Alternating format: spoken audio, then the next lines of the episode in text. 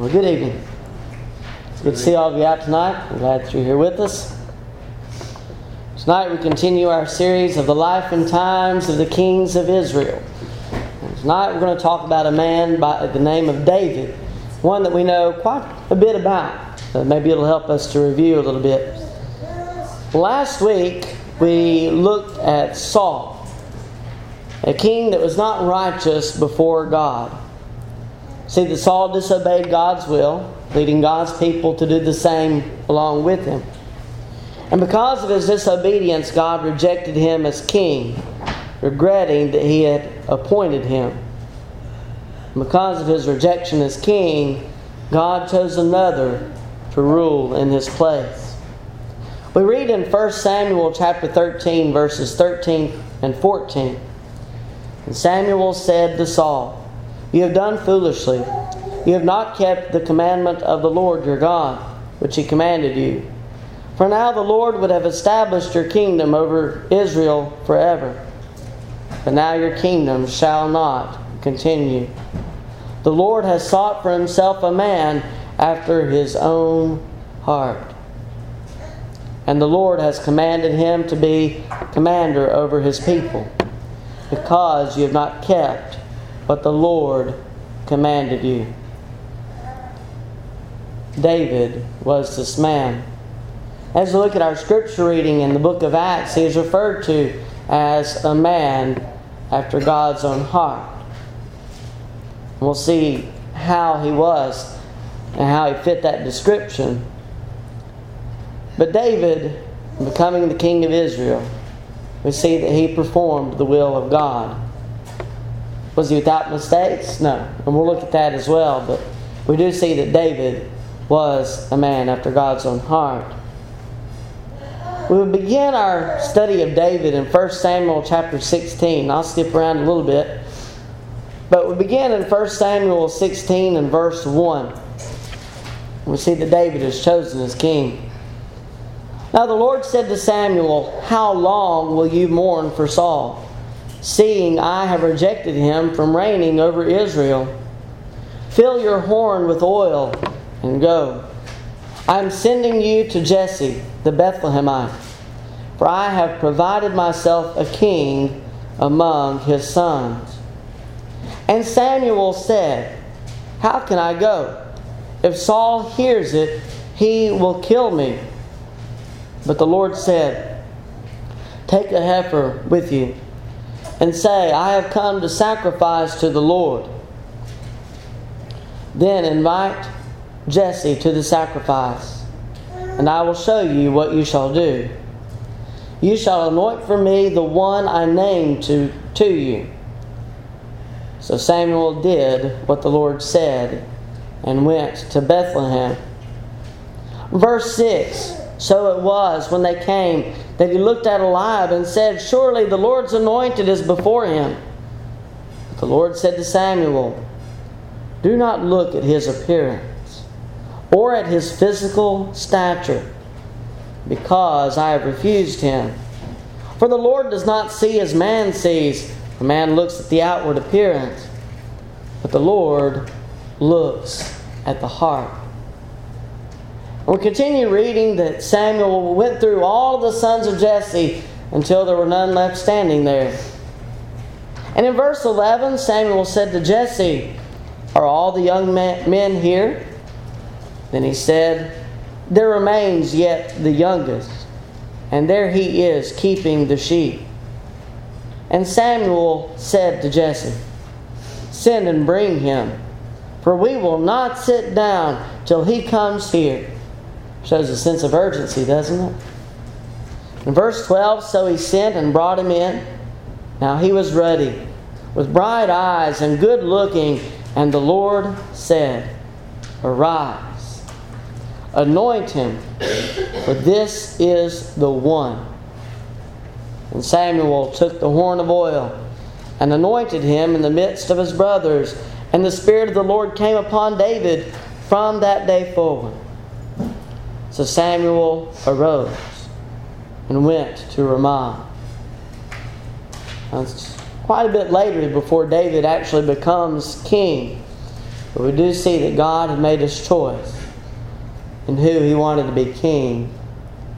David, even as a young man, appeared pleasing before God. Not because of his good looks or his physical stature or anything of that nature. What God told Samuel was of the utmost importance.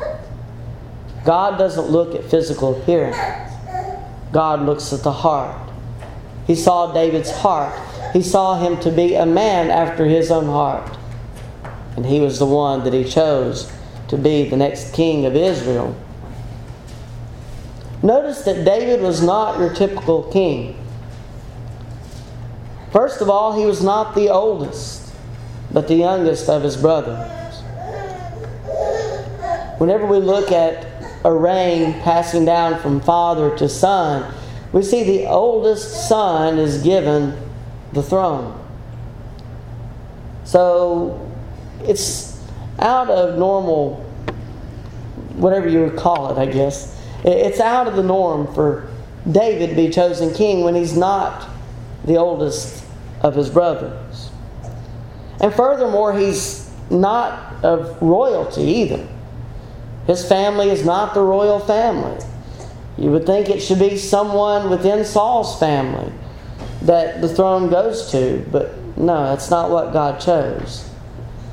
God chose someone of another family because Saul had done so much wrong. He had displeased God so much that the kingdom was taken from his family. And David was chosen in his stead. Now, this is not part of the reign of David, but it is very telling about David's character. Because we also read in Scripture that David faced a giant, he faced Goliath. And not only did he face him, but he faced him with a great deal of confidence. David, checking on the well being of his brothers, learned of the Philistine giant, Goliath. He learned that he had been taunting the people of Israel. Just send someone to fight me. And it's very interesting to find that David was surprised to find that no one was willing to face him. And David volunteered himself. He volunteered his services to face the giant Goliath. This was against Saul's better judgment, but he allowed David to do so. He tried to give him armor. The armor didn't fit. But we do that do read that David did face this giant. 1 Samuel chapter 17 Let's pick up reading at verse 40. 1 Samuel 17 and verse 40. Then he took his staff in his hand, and he chose for himself five smooth stones from the brook, and put them in a shepherd's bag, in a pouch which he had. And his sling was in his hand, and he drew near to the Philistine. So the Philistine came and began drawing near to David. And the man who bore the shield went before him. And when the Philistine looked about and saw David, he disdained him. For he was only a youth, ruddy and good looking. So the Philistine said to David, Am I a dog that you come to me with sticks? The Philistine cursed David by his gods. And the Philistine said to David, Come to me, and I will give your flesh to the birds of the air and the beasts of the field. Verse 45 Then David said to the Philistine, You come to me with a sword, with a spear, and with a javelin. But I come to you in the name of the Lord of hosts, the God of the armies of Israel, whom you have defied. This day the Lord will deliver you into my hand, and I will strike you and take your head from you. This day I will give the carcasses of the camp of the Philistines to the birds of the air, and the wild beasts of the earth, that all the earth may know that there is a God in Israel. Then all this assembly shall know that the Lord does not save with sword and spear, for the battle is the Lord's, and he will give you into our hands. David was not what Goliath was looking for. When he was looking for someone to face him, he was looking for someone of the army. He was looking for someone dressed in armor and, and coming with weapons. And, and here David comes in. He's a good, young looking, good, young, good looking man. Perhaps he was looking for someone rugged, but David was not what Goliath expected. And David plainly told him, You come to me with weapons. You come against God's people with weapons. But I come in the name of the Lord. The battle belongs to the Lord. Does that sound familiar? Verse 49 then David put his hand in his bag and took out a stone. And he slung it and struck the Philistine in his forehead, so that the stone sank into his forehead, and he fell on his face to the earth. So David prevailed over the Philistine with a sling and a stone, and struck the Philistine and killed him. But there was no sword in the hand of David. Now, what's he going to do here? Because he's already told the giant, I'm going to defeat you. I'm going to remove your head. How? Without a sword. There's no sword in the hand of David. In verse 51, therefore David ran and stood over the Philistine, took his sword and drew it out of its sheath and killed him and cut off his head with it. And when the Philistines saw that their champion was dead, they fled. What hope did they have? Their hope was in Goliath. Goliath, life was gone. Through the power of God, through his trust in God, David was able to do the impossible. What seemed impossible odds, David overcame them all because he placed his confidence and his trust in God. Remember, David is referred to as a man after God's own heart for very good reason. We see because of his confidence in God that he was able to defeat this giant. Now let's look at the reign of David over Israel and Judah. In 2 Samuel chapter 5, verses 1 through 5, it says this 2 Samuel 5, verse 1.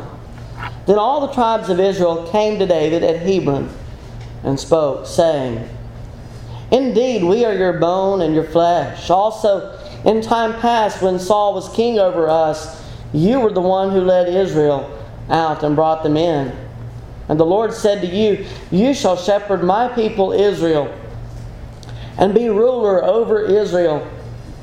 Therefore, all the elders of Israel came to the king at Hebron, and King David made a covenant with them at Hebron before the Lord. And they anointed David king over Israel. David was 30 years old when he began to reign and he reigned forty years. In Hebron, he reigned over Judah seven years and six months. And in Jerusalem, he reigned 33 years over all Israel and Judah. We see that Judah had anointed him king seven years and six months before Israel chose him to be their king also, reuniting the two kingdoms. Before this, Ishbosheth Saul's son reigned in Israel before David. During his reign, we see that David did many great things. He conquered the Philistines as well as the Ammonites and the Syrians. As we read in 2 Samuel chapters 5 and 10, We see that he brought the ark of God back to Jerusalem, 2 Samuel chapter 6. He showed kindness to Mephibosheth, son of Jonathan, who was lame, as we read in 2 Samuel chapter 9. David did much good during, during his reign. But we also read that of all the good done within his reign, he was not without his mistakes. The man after God's own heart was not perfect. Let's look, for instance, at David's mistake with Bathsheba. 2 Samuel chapter 11, verses 1 through 5. 2 Samuel chapter 11, beginning with verse 1. It happened in the spring of the year, at the time when kings go out to battle, that David sent Joab and his servants with him, and all Israel, and they destroyed the people of Ammon and besieged Rabbah. But David remained at Jerusalem. Verse 2 Then it happened one evening that David arose from his bed and walked on the roof of the king's house. And from the roof he saw a woman bathing. And the woman was very beautiful to behold. So David sent and inquired about the woman, and someone said, Is this not Bathsheba, the daughter of Eliam, the wife of Uriah the Hittite? He should have stopped there. When he heard that she was the wife of another, he should have stopped. But we read in verse 4 Then David sent messengers and took her. And she came to him, and he lay with her. For she was cleansed from her impurity. And she returned to her house. The woman conceived. So she sent and told David and said, I am with child. David made a great mistake. And especially as leader of God's people, as king of Israel, he should have known better. I'm sure he did. But he called for the woman. He lay with her, and she conceived a child. This mistake, the mistake of adultery, led to other mistakes as well. David had Uriah placed on the front line of battle so that he would die. When confronted with his guilt, David admitted his wrong and repented. And we see again here this is the man after God's own heart. Not because he was perfect, but because he had a penitent heart. We read his prayer in Psalm 51. I won't read all of it, but I do want to read a portion of it. Psalm 51, beginning with verse 1, says, Have mercy upon me, O God according to your loving kindness, according to the multitude of your tender mercies. Blot out my transgression. Wash me thoroughly from my iniquity and cleanse me from my sin. For I acknowledge my transgressions, and my sin is always before me. Against you, you only have I sinned and done this evil in your sight. That you may be found just when you speak and blameless when you judge. In verse 17 says, The sacrifices of God are a broken spirit, a broken and a contrite heart. These, O God, you will not despise.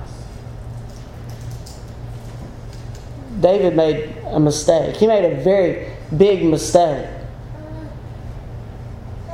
But does that change his status as a man after God's own heart? When he realized his mistake, he was willing to repent. That's what made him different from anyone else that is following in the ways of evil. David was willing to repent. And he returned to pleasing God. It was not his only mistake. We see that David called for a census uh, against the will of God in 2 Samuel chapter 24, and he faced God's judgment in that instance as well. The rest of David's reign was riddled with family problems, mostly regarding his sons. But he never ceased loving God. He tried his very best to please him. His last words are recorded in 2 Samuel chapter 23, and particularly verses 2 through 7. 2 Samuel 23, verse 2. The Spirit of the Lord spoke by me, and His word was on my tongue. The God of Israel said, The rock of Israel spoke to me. He who rules over men must be just, ruling in the fear of God. And he shall be like, like the light of the morning when the sun rises, a morning without clouds, like the tender grass springing out of the earth by clear shining after rain. Although my house is not so with God, Yet he has made me, made with me, an everlasting covenant, ordered in all things and secure. For this is all my salvation and all my desire. Will he not make it increase? But the sons of rebellion shall all be as thorns thrust away, because they cannot be taken with hand.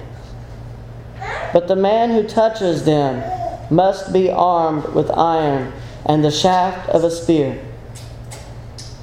And they shall be utterly burned with fire in their place.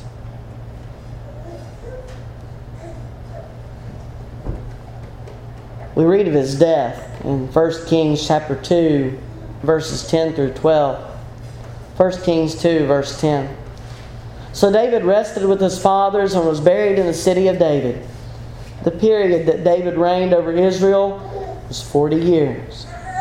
Seven years he reigned in Hebron, and in Jerusalem he reigned 33 years. And Solomon sat on the throne of his father David, and his kingdom was firmly established.